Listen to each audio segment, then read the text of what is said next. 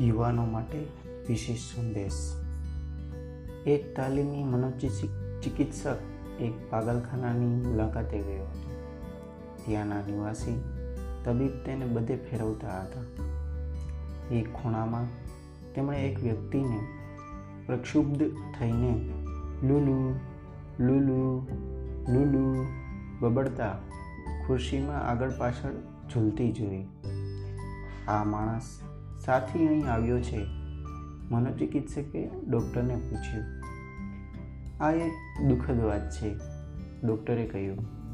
આ માણસ લુલુ નામની એક છોકરીના ઊંડા પ્રેમમાં હતો અને તેણે તેને તરછોડી દીધો.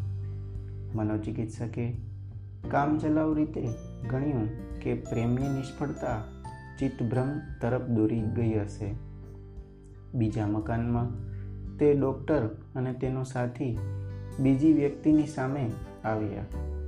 જે શોખથી લુલુ લુલુ લુલુ કરીને વારંવાર દિવાલ સાથે તેનું માથું અફાળતો હતો. મનોચિકિત્સક ડઘાઈ ગયો. તેણે કહ્યું, બિચારો લુલુનો બીજો શિકાર. તે ખૂબ જ સુંદર હોવી જોઈએ. અને મને લાગે છે કે તેણે ઘણા પુરુષોને તરછોડ્યા હશે. ડૉક્ટરે જવાબ આપ્યો. ડૉક્ટરનો જવાબ શું હતો? આ વાર્તાનો સૂચિતાર્થ શું છે? જવાબ છે ઓ આ બાબતમાં તમે ખોટા છો. આ એ માણસ છે જે લુલુને પરણ્યો હતો. યુવાનોએ આ વાર્તાની ખાસ નોંધ લેવી જોઈએ.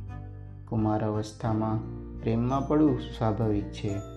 પરંતુ જો વ્યક્તિ જેની સાથે તે પ્રેમમાં છે, તેને પરણી ન શકે, તો દુનિયાનો અંત નથી આવી જતો.